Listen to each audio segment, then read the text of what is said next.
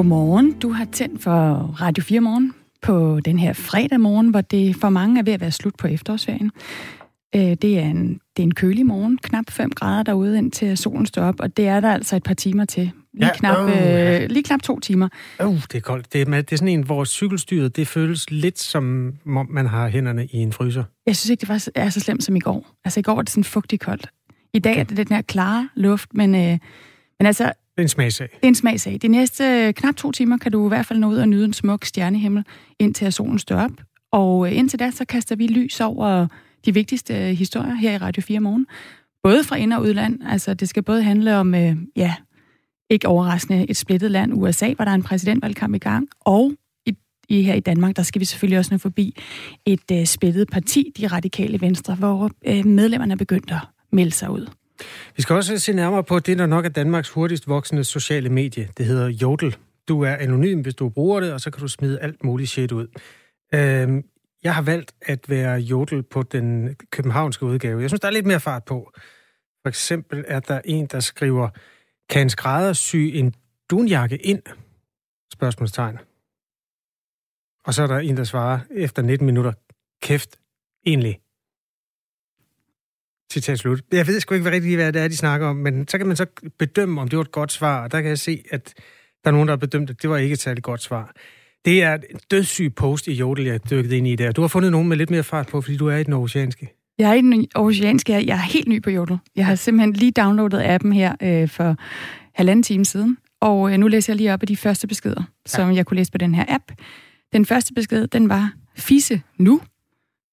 Spørgsmålstegn, eller? Nej, udråbstegn. Nå, okay. Ja. Og det kan man, altså den var jo skrevet 20 minutter i 5 i morgen, så det kan man jo godt forstå. Altså, det kender man godt. Ja, det ja. kan jo også være en, der er lidt desperat over, at ikke har scoret i løbet af en, efter en lang øh, sådan fredag, torsdag aften må det have været i byen. Hvad skriver de ellers? Ja, så er der også en, der skriver, jeg har ligget i sengen og tænkt triste tanker om mig selv og mit liv, så jeg har ikke kunne sove. Nej. Ja. Øhm, så det gjorde mig helt trist, men så blev jeg lidt gladere, da jeg læste næste, øhm, hvor der står, jeg har lige spist en hel lasagne for mig selv. yes, man. Ja. En af de portions, eller sådan en, man laver i et ildfast fad? Det melder, øh, jeg ved ikke, om det hedder en besked på Jodel, eller om det hedder en Jodel, eller om det hedder en tråd. Det er der jo måske nogle af, af lytterne, der ligesom kan, kan skrive ind til os om, øh, hvis du har tændt for Radio 4 morgen, du lytter med nu, og du bruger Jodel, så prøv lige at skrive ind til os på 1424. Start din besked med R4 hvad har du sidst skrevet på Jodel? Øhm, den, den sidste besked, jeg har her, det er, hvad koster en graviditetstest i Netto? Ved du det, Kasper? Jamen, det, nej, men jeg lægger godt mærke til faktisk det opslag, der de er også spurgt i den, amerika- eller den øh, københavnske gruppe Nå. om det samme. Okay. Det er helt sikkert ikke den hurtigste måde at finde ud af det på, men anyway, det, det er jo godt med at have nogen at snakke med. Jodel lærte jeg at kende for godt en uge siden, da der øhm, verserede rygter om, at der var en ret prominent radiovært på Danmarks Radios kanal øh, P1, på et program, der hedder Shitstorm, der måske havde lidt for meget øh, fart på i forhold til selv at sende øh, giftige ting i beskeder på Messenger osv. Og, og der lærte jeg også at Jodel at kende som det sted, hvor rygter de bare flyder helt fuldstændig ukontrolleret. Og måske er det derfor, at øh, man fra politisk hold synes, at det her øh, sociale medie, det skal reguleres noget bedre. Dansk Folkepartis retsordfører, Peter Skorup, han synes, at vi skal have opdateret lovgivningen, så man ikke bare kan lukke alt muligt shit ud på sådan et sted der. For man er anonym, og der er ikke nogen, der redigerer, om de ting, står, der står der, er rigtige. Er det rigtigt? Fordi det er noget, altså det der med redigering, fordi så vidt jeg har forstået, og nu er jeg jo igen new in the game, men øh, der er nogle værter, som på en eller anden måde øh, også selv er brugere, der skal prøve at regulere de forskellige tråde, eller hvad vi kalder det. Faktisk er der allerede en, øh, en af jer, der har skrevet en opslagene derinde, hedder en jodel. Så jeg har forstået det sådan, at der er nogle værter, der skal prøve at redigere, men måske kan have lidt svært ved at overskue det. Hjælp os med at gøre os klogere på, på det her jodel, øh, som øh, politikerne altså nu langer ud efter. Skriv en test på, på 1424, start din besked med R4. Der er 270.000 danske brugere øh, i, af jodel i Danmark. Og rygtestrømmen er i hvert fald ikke redigeret. Hvis du tager sådan noget som øh, utroskabsrygter, så er der ikke nogen, der går ind og siger, ah, kan det nu også passe? Vil han nu, eller hun nu gøre det? Top. i den forstand er det et forholdsvis uredigeret sted, og der samler sig altså flere retsordfører bag en øh, lyst eller et fælles ønske om at øh, regulere det. Ja. Vi slipper heller ikke øh, øh sexisme-debatten, den tager vi også lige endnu en rundtur med øh, her til morgen på Radio 4 Morgen. For den 29. september, der fortalte byrådsmedlem øh, i Slagelse Kommune, Sofie Janning, til os her på Radio 4 Morgen om sexisme i byrådet. Og jeg sætter mig ved siden af, af formanden, øh, og han står så også op ved siden af, og så, så klasker han mig simpelthen i røven. Eller klasker man? Han slår mig i røven. Øh, og, og, og jeg plejer altså ikke at være bleg for at sige noget, men jeg bliver simpelthen så papt. Han øh, slår mig i røven, og jeg blev helt, simpelthen så paf, siger Sofie Janning her. Hun vil ikke fortælle, hvem det var, der havde gjort det, men det ville byrådskollega Sten Olsen godt. Han er også fra Socialdemokratiet, ligesom so- Sofie Janning. Han sagde, at øh, det var nemlig ham, øh, som Sofie Janning henviste til. Sten Olsen kunne ikke selv huske episoden, men han gik alligevel ud og undskyldte. Og i går, der ændrede Sten Olsen så forklaring til Ekstrabladet, der siger Sten Olsen nu, at det alligevel ikke var ham, der har klasket Sofie Janning i Nomsen. Klokken 25 minutter i syv, der øh, prøver vi at opklare det her mysterie. Altså, vi har Sten Olsen med, og vi vil egentlig bare gerne have fundet ud af, har han givet et klask bag i til Sofie Janning, eller ej? Og grunden til, at vi taler om et enkelt klask i Sofie, klask i Sofie Jannings numse, det er jo ikke bare på grund af det klask. Det er jo fordi, at den her episode, den taler ind i en større sexisme-debat, der lige nu foregår i hele samfundet. Og den handler om, hvordan taler vi om de her krænkelser eller nedværdigelser eller deciderede overgreb, skal kvinder og mænd, der vil stå frem, for eksempel altid sætte navn på dem, de taler om. Det var 6 minutters øh, spiseseddel. Det her det er Radio 4 morgen. Det er Stine Krohmann Dragsted og Kasper Harbo, og så kommer vores nyhedsvært, som hedder Signe Ribergaard Rasmussen, og flyver hen over nyhederne med 4-5 minutters nyhedsoversigt, hver gang klokken slår helt eller halv. Lige nu slår klokken 11 minutter over 6. Coronaen har skygget for mange af de helt store emner i den amerikanske valgkamp. Ikke mindst for våbendebatten, der udover at stå højt på mange republikaneres dagsorden, republikanere ønsker at beskytte retten til at bære våben, mange af dem i hvert fald, så fylder den også rigtig meget for unge vælgere, der efter flere voldsomme skoleskyderier har demonstreret de sidste år for at få strammere våbenlov. Det er en debat, som du har fulgt, øh, Anne Erling. Godmorgen. Godmorgen journalist i USA og vært på programmet Amerikanske Stemmer her på Radio 4. Anne Alling, du har talt med en far til en af de gymnasieelever, der blev skudt og dræbt under skoleskyderiet på Marjorie Stoneman Douglas High School øh, i Florida i 2018, altså for to år siden. Og den her far, han vil gerne have øh, våbenrestriktioner, han vil gerne have, at det fylder mere i valgkampen. Han er gået så langt til at vække sin søn til live for at få opmærksomhed. Hvordan det? Jamen, øh, Manuel Oliver, han, øh, han mistede, som du siger, sin, sin søn ved, ved Parkland skoleskyderiet, og det var jo først og fremmest et fuldstændig forfærdeligt tab. Jeg tror, mange danskere godt kan huske da vi så det her i nyhederne. Den her 19-årige tidligere elev, som gik ind med et maskingevær på skolen og dræbte 17 elever. Øh, det var selvfølgelig først og fremmest et fuldstændig forfærdeligt tab, det taler jeg med ham om, men så er det også et tab, som har givet ham en en måske nogen så en ret fantastisk energi til virkelig at kæmpe for denne her våbendebat. Han øh, har rejst hele landet rundt, holdt foredrag, øh, øh, alle mulige øh, marches og demonstrationer har han holdt for ligesom at komme igennem og fortælle søndens historie. Men så er coronaen kommet, øh, som har gjort sådan rent øh, bogstaveligt talt, at han ikke kan rejse rundt på samme måde, men som også har gjort, at det er sværere at komme igennem med, med denne her våbendebat, diskussion. Vi kan se nu i den amerikanske valgkamp, at vi stort set ikke hører om det. Så det sad han og hans kone og talte om, øh, hvordan de ligesom skulle komme igennem, hvordan de skulle få folk til at høre efter. Og det de så har gjort, det er, at de har brugt sådan en kunstig intelligens og fundet en dreng, en skuespiller, som kunne agere Joaquin, sønnen her på 17 år, som var 17 år, da han mistede livet. Og med det her kunstig intelligens, jamen, så har de så genoplevet ham, og i en video fortæller Joaquin så her om, hvorfor at det er så vigtigt, at amerikanerne de går ud og, og stemmer for en, en skarpere våbenlovgivning. Ja, lad os lige prøve at høre. Yo, it's me. I've been gone for two years and nothing's changed, bro. People are still getting killed by guns. What is that? Everyone knows it, but they don't do anything. I'm tired of waiting for someone to fix it. The election in November is the first one I could have voted in. but I'll never get to choose the kind of world I wanted to live in. So you've got to Jeg får aldrig lov til at vælge den verden, eller hvilken slags verden jeg kommer til at, at jeg kunne have levet i, siger øh, den her virtuelle version af sønnen, øh, Joaquin altså. Og han, han kalder os også for flere våbenrestriktioner, som, som hans far nu kæmper for. Hvad er det helt konkret, de gerne vil se ske, Anne Erling?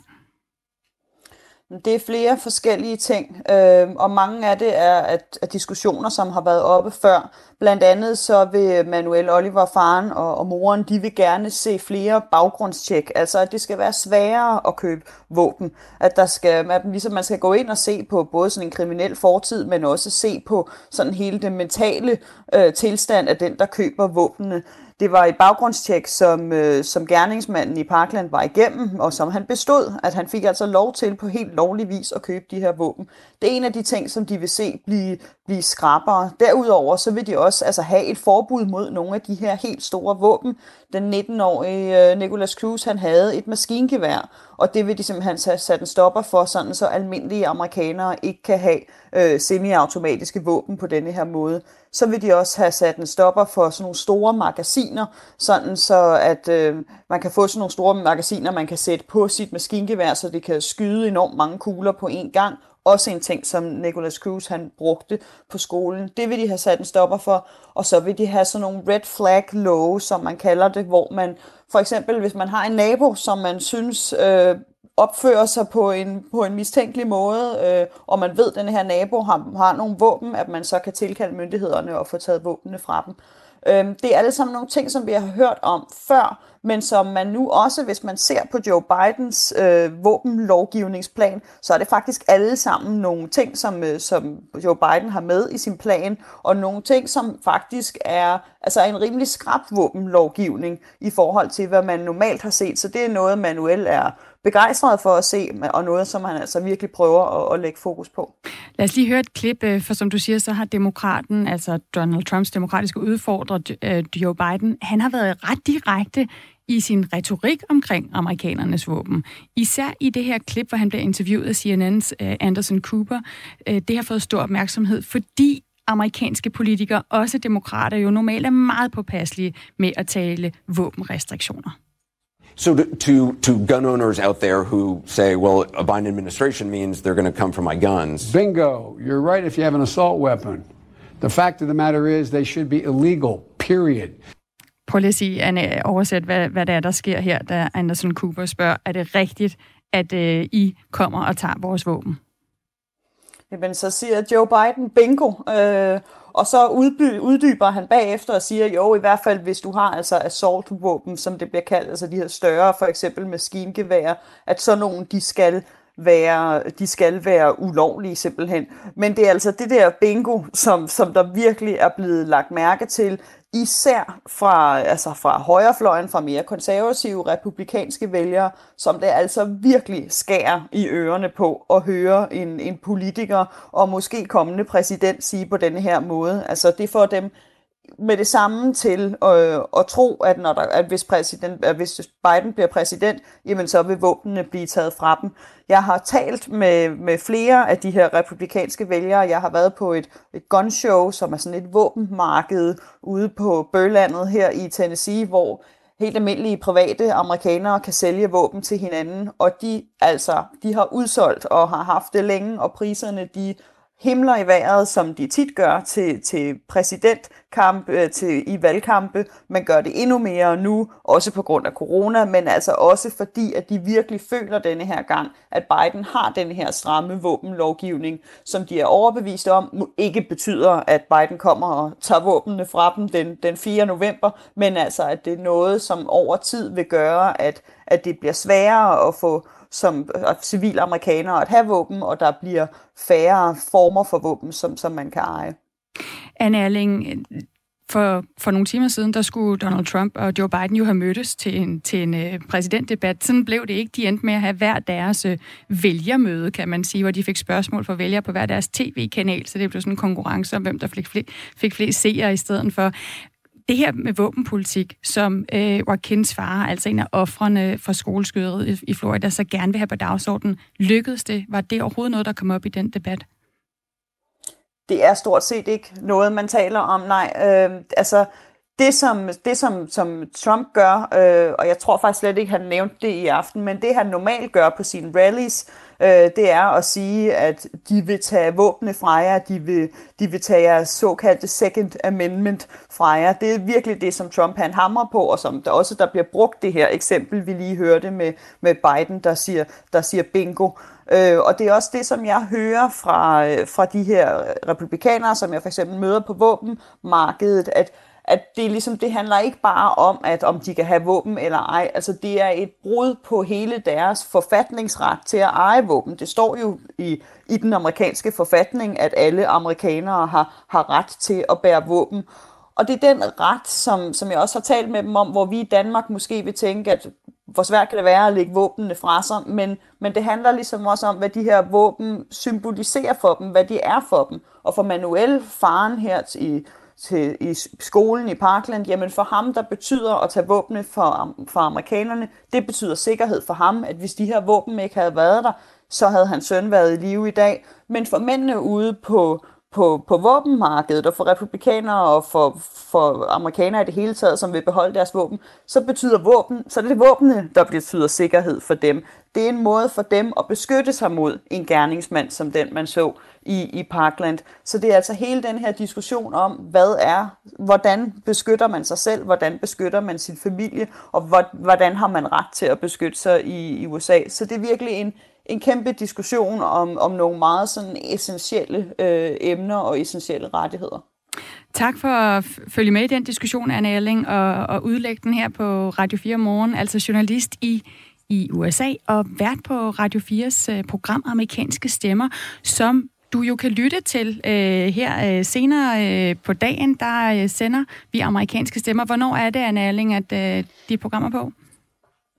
Det kommer klokken 10, der fortæller Manuel Oliver sin historie, og, og søndens historie også. Så lyt med her øh, klokken 10 øh, senere i dag. Tak, Anne Erling.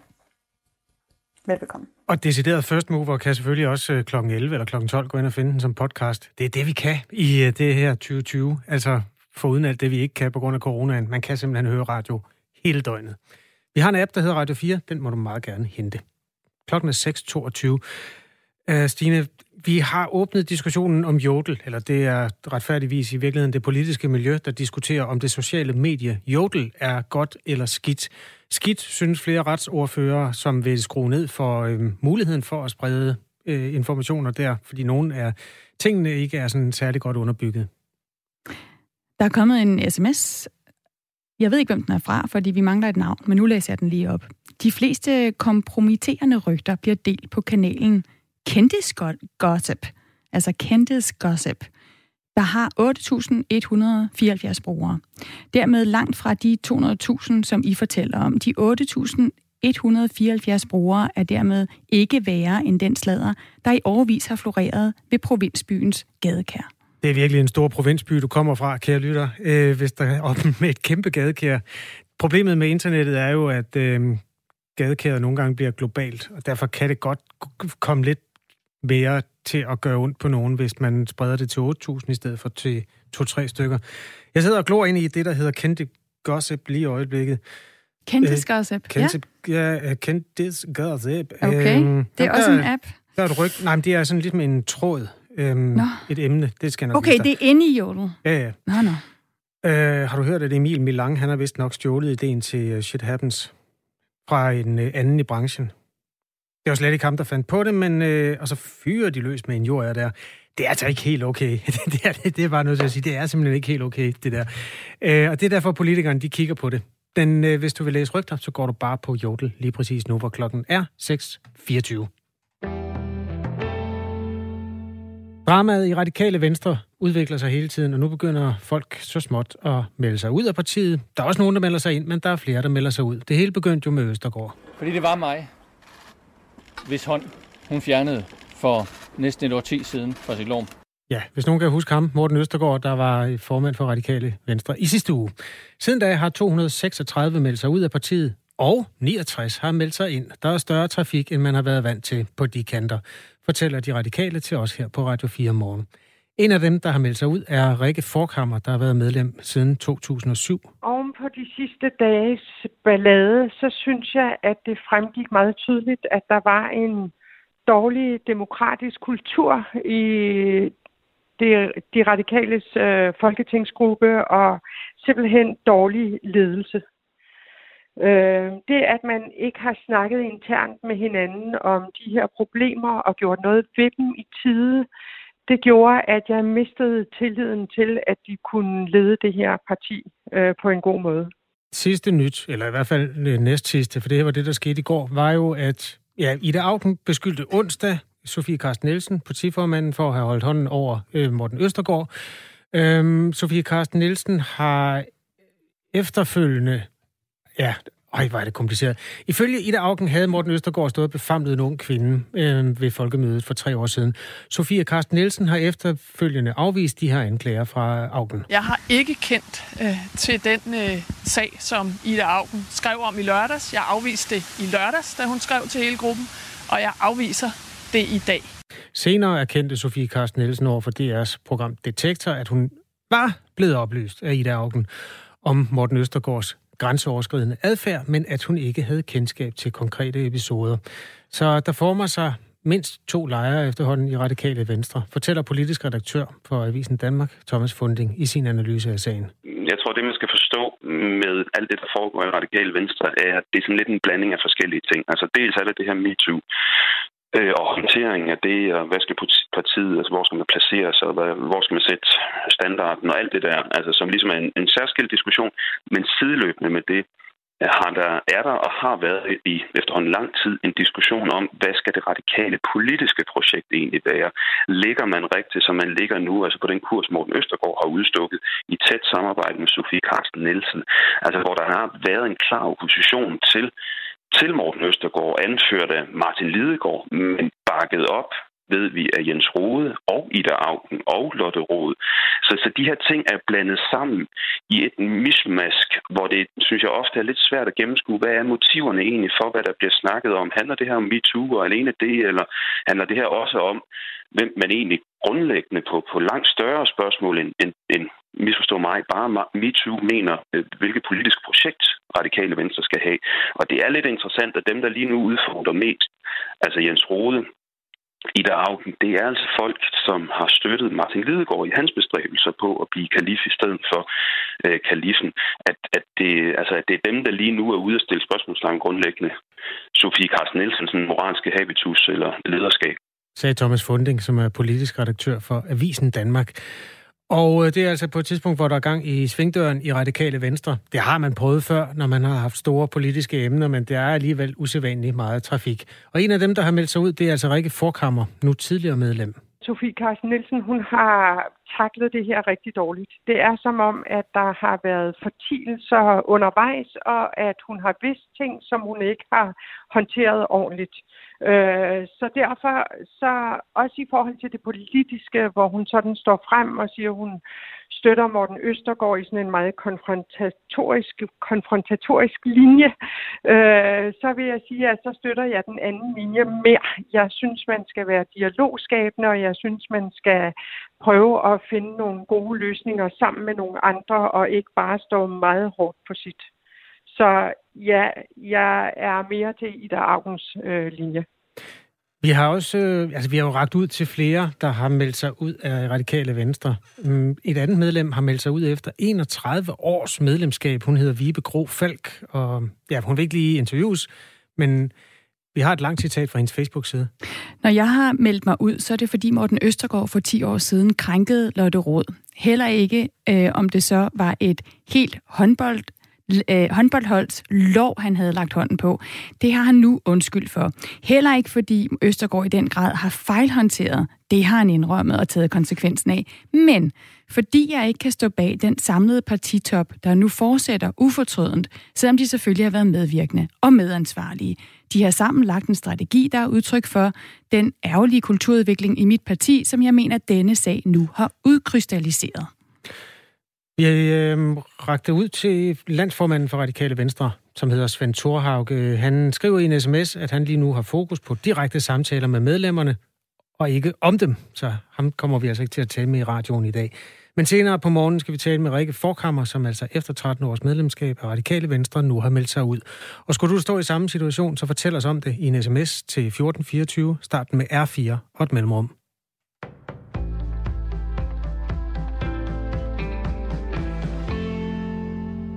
I går var forsvarsminister Trine Bremsen i dialog med Frankrig om at overtage ledelsen af en observationsmission i Hormuzstrædet i 2021, og franskmændene er ifølge ministeren meget positive. I går og i dag besøger hun det danske bidrag i strædet, hvor Frankrig aktuelt leder en mission, der får støtte fra flere europæiske lande. Det vil betyde, at vi skal stille med et stabsbidrag, øh, der, øh, der kan stå for at koordinere og lede den her mission. Øh, mission. På nuværende tidspunkt øh, bidrager vi med et frigatbidrag, øh, altså øh, en operationel aktivitet men, og kapacitet. Men, men det vi tilbyder, det er altså, at vi overtager den, den konkrete ledelse af missionen, altså et stabsbidrag. Aktuelt har Danmark en frigat og omkring 170 udsendte i Hormuzstrædet, som er en strategisk vigtig passage til den persiske golf. Missionen med bidrag fra otte europæiske lande skal sikre retten til fri sejlads i strædet. Danmark besluttede at gå med i missionen, der blev oprettet efter flere hændelser. Blandt andet blev flere civile skibe angrebet i 2019. Der har været ro i farvandet, mens frigatten Ivar Wittfeldt har været der, men det var der også i tiden før den danske frigat ankom. Derfor så er der ifølge Trine Bremsen i høj grad tale om en forebyggelsesindsats. En sms-besked fra de radikales nye partileder Sofie Karsten Nielsen til Ida Augen afslører, at hun i mange tilfælde har talt med Augen om Morten Østergaards krænkende adfærd. Faktisk vidste hun også, at Morten Østergaard havde befamlet Ida Augen, skriver BT. Beskeden, som BT har læst, kom efter en mail fra Augen til alle de radikale politikere på Christiansborg. Augen forklarede i mailen, at hun havde fortalt Sofie Karsten Nielsen om Morten Østergaards grænseoverskridende adfærd på Folkemødet 2017. Her havde Østergaard ifølge Augen befamlet en ung kvinde mod hendes vilje og havde forsøgt at få hende til at gå i seng med sig. En sag, som partiets sekretariat gav Morten Østergaard en reprimande for. Jeg kan af ærligt hjerte sige, at det har du aldrig fortalt mig om. Vi har talt om mange gange, at Morten var klam, og han har taget dig på røven, for eksempel, skrev Sofie Karsten Nielsen søndag kl. 16.19 som svar til Ida Augen. Sofie Karsten Nielsen fastholder altså, at hun ikke kendte til sagen på folkemødet i 2017. Den nye partileder har indkaldt til krisemødet, krisemøde i partiet på søndag. 10.000 vis af demonstranter gik på gaden torsdag aften i Thailands hovedstad Bangkok i protest over et forsamlingsforbud, som den thailandske regering har indført. Det skriver Reuters. Landets regering har netop indført en særlig kriselov, og den forbyder borgerne at samle sig mere end fire personer. Det skete i et forsøg på at kvæle de mange demonstrationer, der har præget Thailand i mere end tre måneder nu. Protesterne, som er ledet af studenterorganisationer, de har rettet deres utilfredshed mod Thailands konge. Demonstranterne har også rettet skarp kritik mod landets regering. De kræver premierministerens afgang og forfatningsændringer.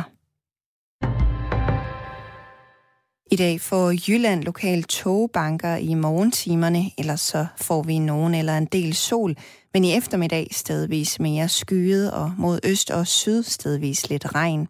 Temperaturerne lægger sig mellem 10 og 13 grader, og så får vi svag til jævn vind. Mit navn er Signe Ribergaard Rasmussen, og jeg er tilbage igen klokken 7.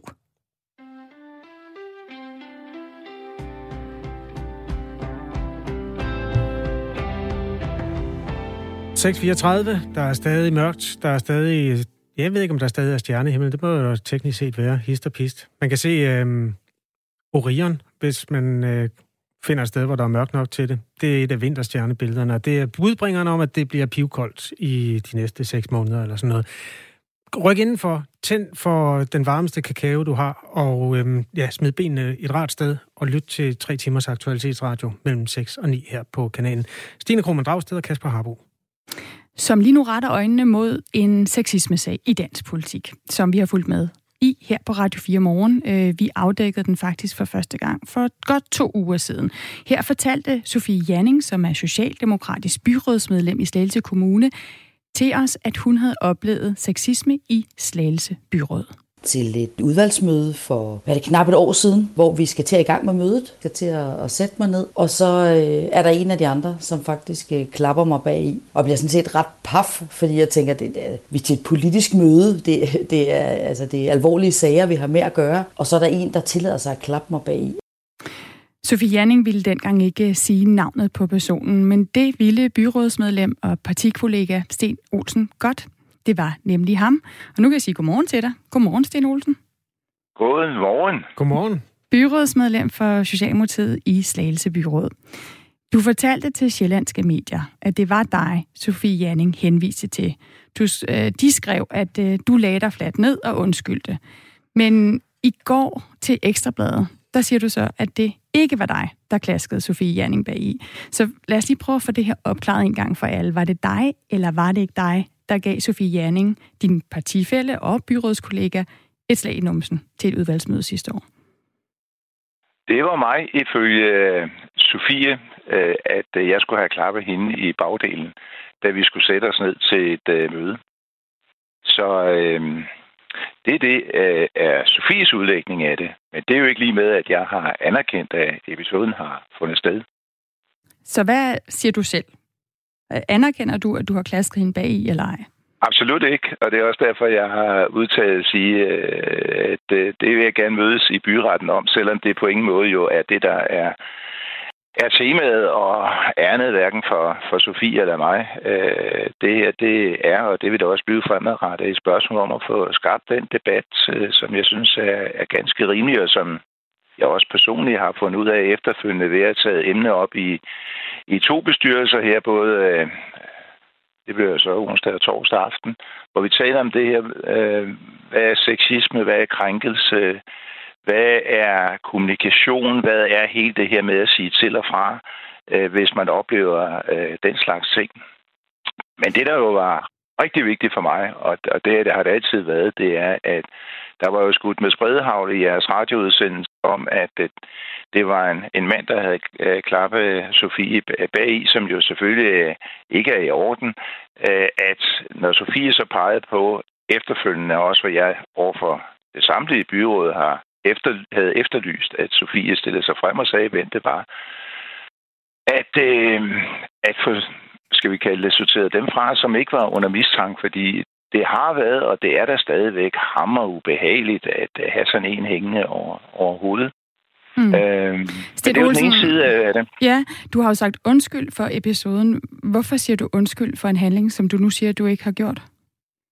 Jamen, jeg siger gerne undskyld, og det gør jeg, øh, fordi når Sofie har den oplevelse af situationen, øh, jamen, så skal jeg da selvfølgelig beklage, at, øh, at hun har, har fået den oplevelse i hendes verden.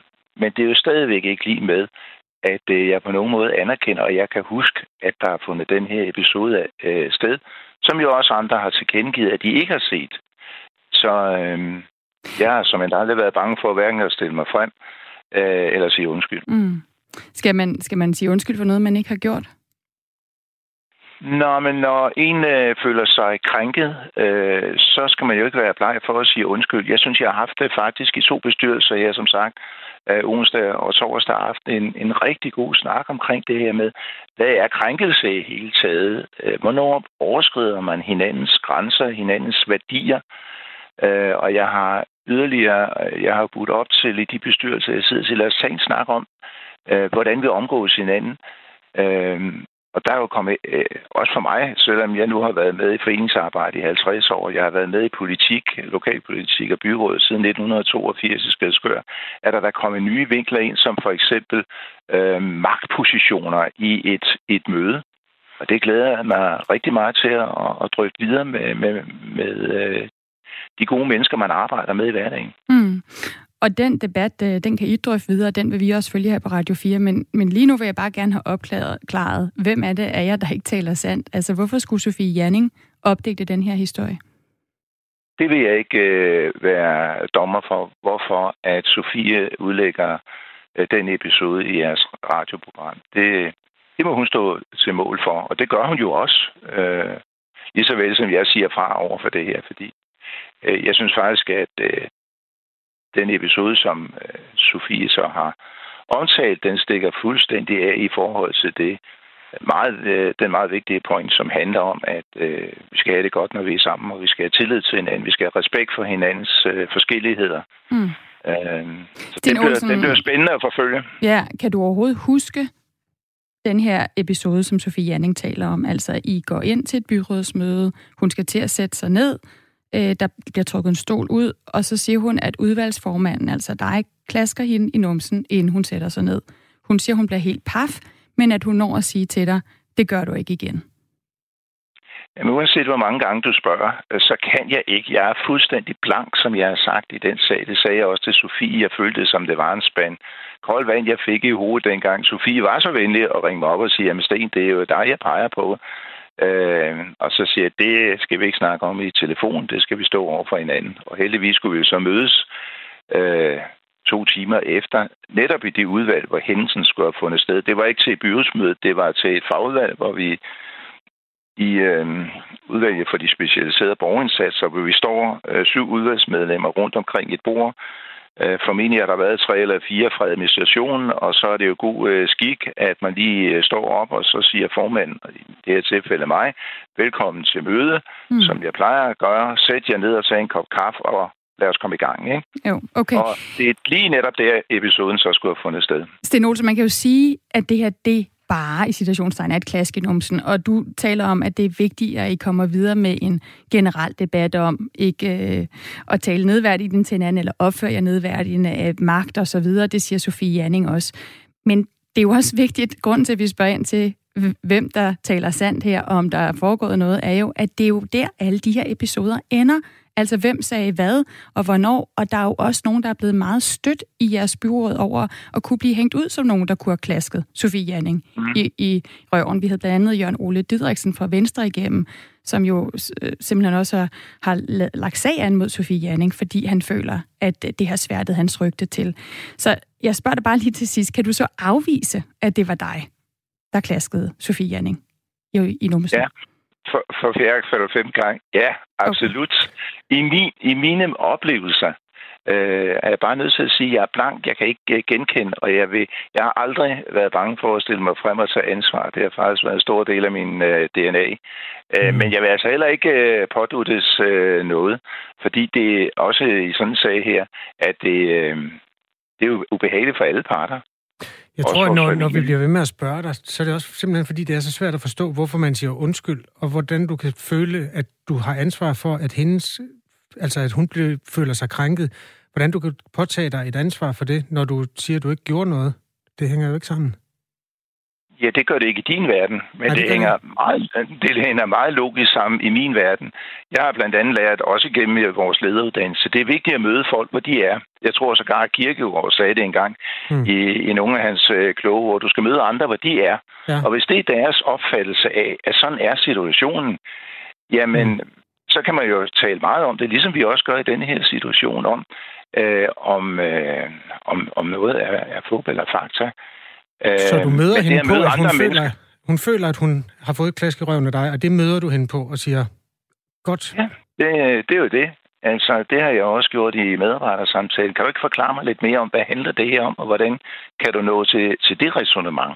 Mm. Og det tror jeg helt taget, at menneskeheden øh, kan rigtig godt af. Det er den der øh, mød folk, hvor de er, og være nysgerrig efter, hvad er det i grunden, folk siger. Mm. Vi har spurgt Sofie Janning igen, og hun siger, at det er dig, der klappede hende på numsen. Men hun siger også, at hun tror på dig, når du siger, at det kan du ikke huske. Og hun forklarer det sådan her. Jamen, det er fordi, at, at den, den måde, han, han taler og agerer på, så er det helt almindeligt at, øh, at have sådan en adfærd. Så nej, jeg tror faktisk reelt ikke, han kan huske det. Og jeg vil bare sige, at jeg tror, at hans, hans menneskesyn og måske ikke mindst øh, kvindesyn øh, desværre underbygger, at han ikke kan huske det. Din normale adfærd og dit kvindesyn underbygger, at du ikke kan huske det. Er, er det rigtigt?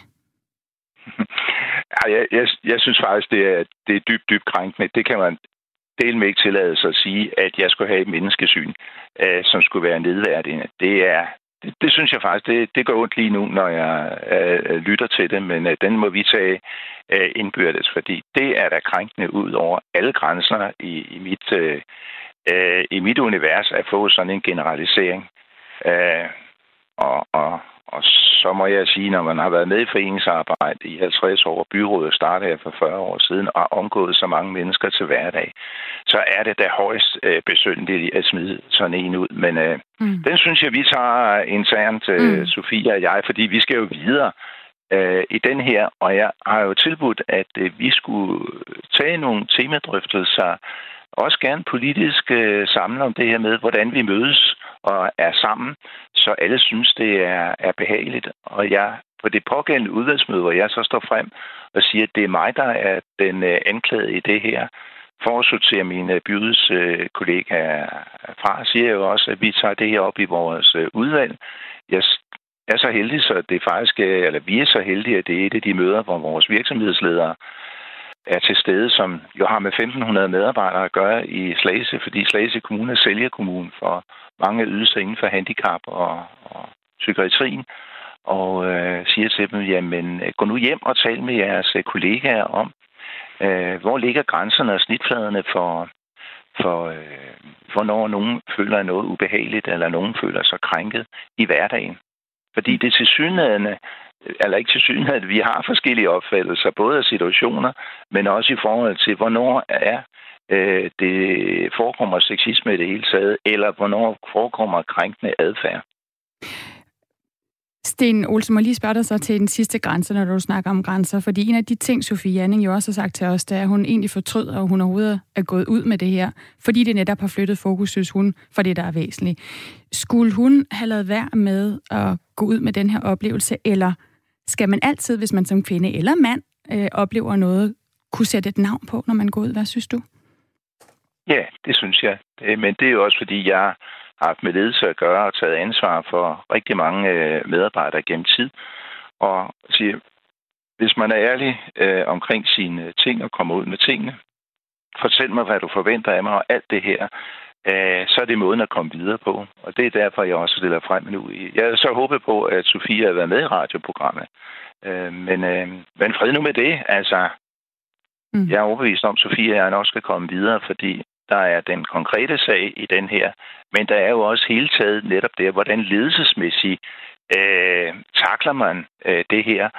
Øh, fordi der er jo til synligheden, at den eneste, der sådan, det ikke er gået op for, det er så mig i, øh, men det her, det også har været omtalt for, for øh, hvad hedder det, vores kommunekreds formand, ikke? Og borgmesteren er også kendt til det her, ikke? Hvad jeg siger, ah, der havde jeg sgu nok forventet lidt mere, ikke? Men øh, lad nu det være, fordi der er så mange læringspunkter i den her case, og derfor er jeg også glad for, ligesom Sofie, at man tager øh, casen op, at øh, vi så får en tur i mediemøllen, den øh, må vi så tage derfra. Og det gjorde du her, øh, Sten Olsen øh, ja. øh, fra Slagelse Byråd, øh, Socialdemokrat. Øh, tak for at være med i Radio 4 morgen. Ja, tak selv, og god dag. I lige måde. Øh, ja, ved du hvad, Stine? Jeg har været inde og kigge på Radio 4's øh, Facebook, og der er altså... Der, der sker et eller andet. Sagen er den, at vi har enormt mange afrikanske gæster. Radio 4 er på Facebook, som virksomheder og medieorganisationer er. Ja. Med opslag om stort og småt. Og så sker der simpelthen det, at øh, brugerne kan skrive til os. De kan simpelthen lave et opslag, hvis de har hørt noget i radioen, de vil kommentere, eller hvis de har gode spørgsmål. Og øhm, der er for eksempel et opslag fra en, der hedder Mugwaya Deo, som skriver sådan her. Prøv lige at sige det igen. Mugwaya Deo. Ja. Tror jeg, det udtales. Okay. Som skriver, Mwabale Kuveratsa Banange. Du har boet i Nigeria. Siger det der noget? Nej, det gør det ikke. Okay. I Nigeria, der taler de jo engelsk. Okay. Øh, ja, altså pidgin engelsk, men øh, der, fordi der er sådan over 100 forskellige sprog, så man taler engelsk sammen. Så kan du måske forstå det næste her. Det kommer fra ja. en fyr, der hedder Itsantyga, som skriver, Itsantyga, I vote for a song done by Mjonga Yse. Ja, det kunne godt lyde lidt pidgin engelskagtigt. Det fede ved det her er, at han er fra Zambia jo. Nå, okay. Men øh, det, det geniale ved det her er, at der findes simpelthen en Radio 4 i Uganda. Og det er ah. en dejlig radio. Vil du ja. høre noget? Ja. radio 4 ekutusa kumwana muwala rema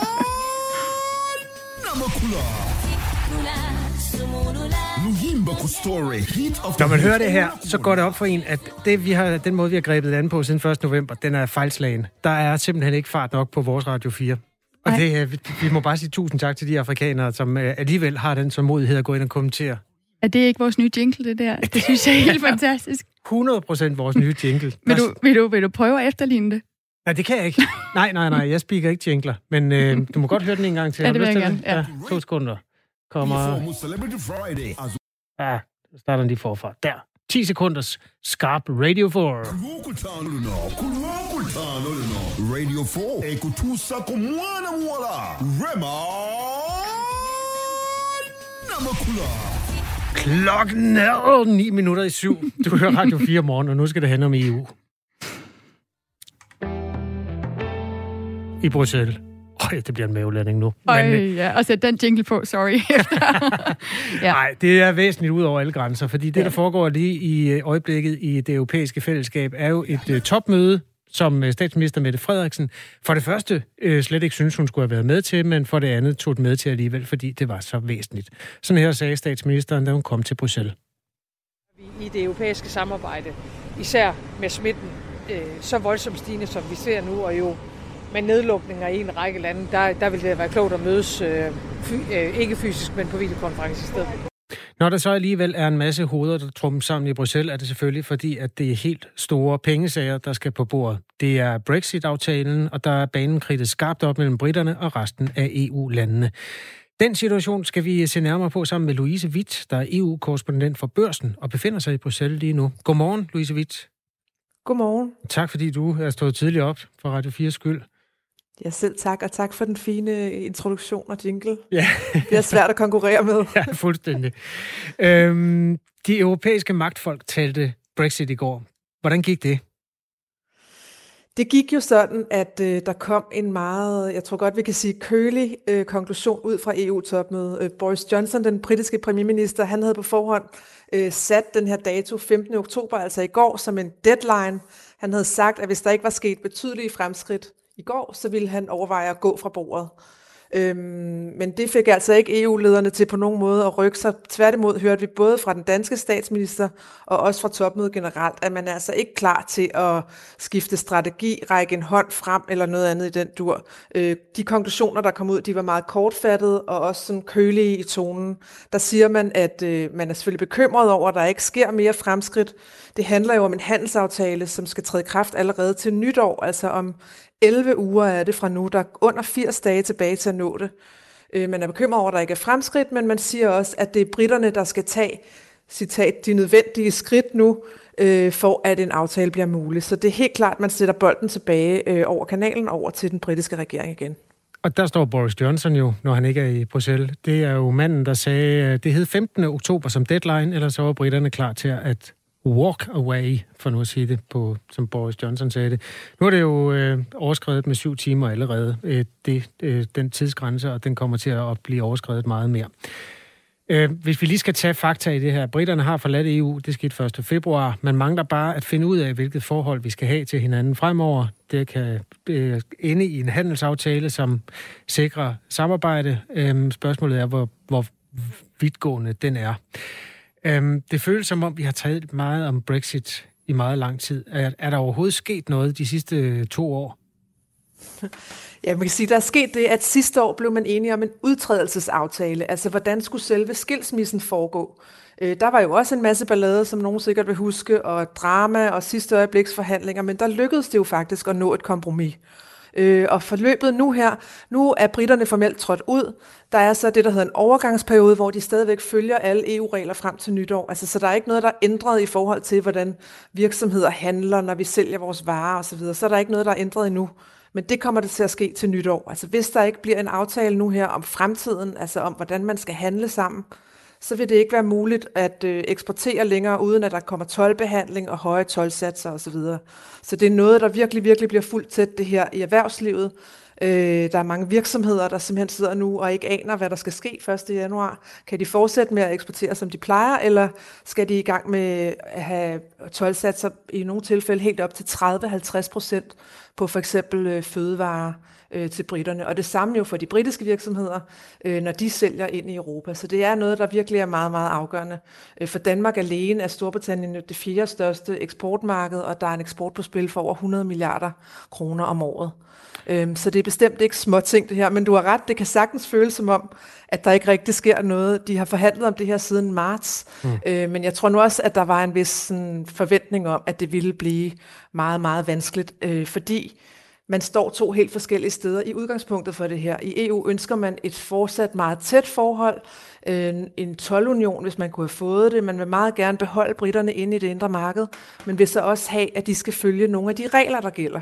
Altså, der, det skal ikke være sådan, at britterne kan dumpe, øh, for eksempel droppe miljøkrav eller arbejdstagerrettigheder, eller øh, bruge en masse statsstøtte for at øh, konkurrere på unfair vilkår. Øh, og omvendt har man så Storbritannien, som går meget, meget op i sin egen suverænitet, altså som meget gerne vil stå frit ikke vil være under EU-domstolen, ikke vil være underlagt nogen som helst EU-regler mere. Øh, og det er meget, meget svært at se et kompromis mellem de to positioner. Det er også det, der stadigvæk er en af de helt store knaster. Hvad med de der fisk egentlig? Er de blevet enige om dem i det mindste? Øhm, det Nej, var en af de andre ting. Ja, fiskene, det er den anden store knast, der er tilbage. Altså, britterne har jo et kæmpestort farvand, og de har en masse fisk, øh, som bliver fanget af dem selv, men også af danske fiskere og franske og hollandske. Øh, der er otte lande, for hvem det er rigtig, rigtig vigtigt med fiskeriet, og så er der jo en masse andre lande, for hvem det ikke rigtig betyder noget. Øh, men det er stadigvæk øh, også en knast sammen med det her med færre konkurrencevilkår. Altså fra EU-siden ønsker man en langsigtet aftale, sikkerhed om, hvordan man kan fiske, øh, mens britterne gerne vil forhandle år for år, altså ligesom man har gjort med kvoter internt i EU. Mm. Øh, og der står det også stadigvæk fuldstændig i stampe, det har ikke rykket sig så det er de to ting. Og så det tredje spørgsmål er, øh, det der sådan lidt teknisk hedder den overordnede styring af aftalen. Altså, hvordan skal man forvalte den her aftale, hvis den ellers bliver til noget? Hvad hvis man bliver uenig om noget, eller der er et aftalebrud? Hvordan skal man så håndtere det, altså stridigheder senere hen? Øh, der har britterne jo kompliceret det her i efteråret ved faktisk at fremsætte et lovforslag, hvor de løber fra del af den aftale, de allerede har indgået sidste år. Øh, og det har så fået EU-lederne til at sige, det viser jo bare, at der er virkelig brug for nogle håndfaste sådan, mekanismer for, øh, hvad, hvad gør man, hvis man bliver uenig om noget, eller hvis den ene part løber fra et løfte. Øh, hvis det ikke skal være EU-domstolen, som britterne ikke kan fordrage, hvad skal det så være for en mekanisme, der kan afgøre den slags øh, stridigheder? Så de tre ting, øh, de blokerer fortsat, og jeg tror, der er rigtig mange virksomheder, øh, også dem, jeg taler med, når jeg arbejder for børsen, som er ekstremt frustreret over det her. Altså, der er så kort tid tilbage nu, og de ikke kan få en afklaring. Det er selvfølgelig øh, svært at have med at gøre for dem. Det var øh, godt, du ville øh, hjælpe os med at kigge ud over det her landskab, som altså er en stor krig stadigvæk. man ved ikke, hvad der skal ske, og man ved ikke, hvad der skal ske, hvis man ikke finder ud af, hvad der skal ske. Altså, det... Nej, jeg skal lige sige, at interessen samler sig rigtig meget nu om, hvad gør Boris Johnson så i dag? Altså, han var ikke med til mødet i går, fordi han ikke... Øh, han er jo formelt ikke med i EU mere. Han... Øh, han øh, følger jo bare reglerne, men sidder ikke med ved bordet mere. Øh, og hans chefforhandler sagde i går aftes, at han var skuffet over de her konklusioner, og at Boris Johnson i dag vil komme med sin reaktion. Øh, så det er der ret stor interesse om nu. Hvad gør han nu? Altså, går han virkelig fra bordet, som han har truet med, eller indvilliger han i at fortsætte et par uger mere, som EU-siden ønsker, altså at forsøge en sidste gang over de næste to-tre uger at finde en løsning. Så det er ret spændende øh, at se, hvad der sker omkring det i dag. Tak for den tilføjelse, Louise Witt. Øh, Selv EU, tak. EU-korrespondent for Dagbladet Børsen, og det bliver jo i hvert fald en øh, håndfast ting, som vi får svar på i løbet af 24 timer, om han går eller bliver, Boris. Vi vil også gerne rigtig gerne have svar fra dig, der måske sidder derude og er direkte påvirket af, eller sidder og venter på, hvad der sker øh, med den her handelsaftale, om det bliver et hard eller et hårdt eller et blødt øh, Brexit. Skriv ind til os på 1424. Start din besked med, med R4, hvis øh, du øh, følger med i blandt andet, hvad Boris Johnson han melder ud senere i dag. Mennesker, der har noget på spil, skal altid øh, stemme ind i vores Radio 4 øh, sms-postkasse. Øhm, op mod nyheden skal vi... Det, ved du hvad, Erik han har altså sendt et meget relevant spørgsmål. Ja. Hvorfor hedder vi egentlig Radio 4 og ikke Radio 1 eller Radio 5? Har du svaret på det? Ja, kender du det ikke? Jo, det er noget med, at den FM-frekvens, øh, vi sender på, den hedder 4. I en eller, vis forstand. I en vis forstand. Og det er vel også, for, at det er den samme frekvens som 24-7, sendte på i sin tid, og det var også derfor, de hed noget med fire. Der var i, eller der er i virkeligheden seks landsdækkende FM, øh, og to af dem er så givet til nogle kommersielle partnere, og så er der de fire øh, public service kanaler. I gamle dage havde Danmarks Radio dem alle sammen. Så var det 24-7, overtog den, som man sendte klassisk musik på indtil da. Det er deres gamle P2-frekvens. Og det er så den, vi har fået nu. Den hedder i folkemunde og politikers munde, hvor den jo er op hver 8. år til forhandling. Den hedder FM4. Så fik vi den fede idé. Vi kan da bare kalde det også for Radio 4, fordi så behøver vi ikke at bruge mere tid på det. Og derfor ville det lyde dumt med FM, øh, med Radio 1 eller Radio 5, Erik. Tak for spørgsmålet. Nu er der nyheder.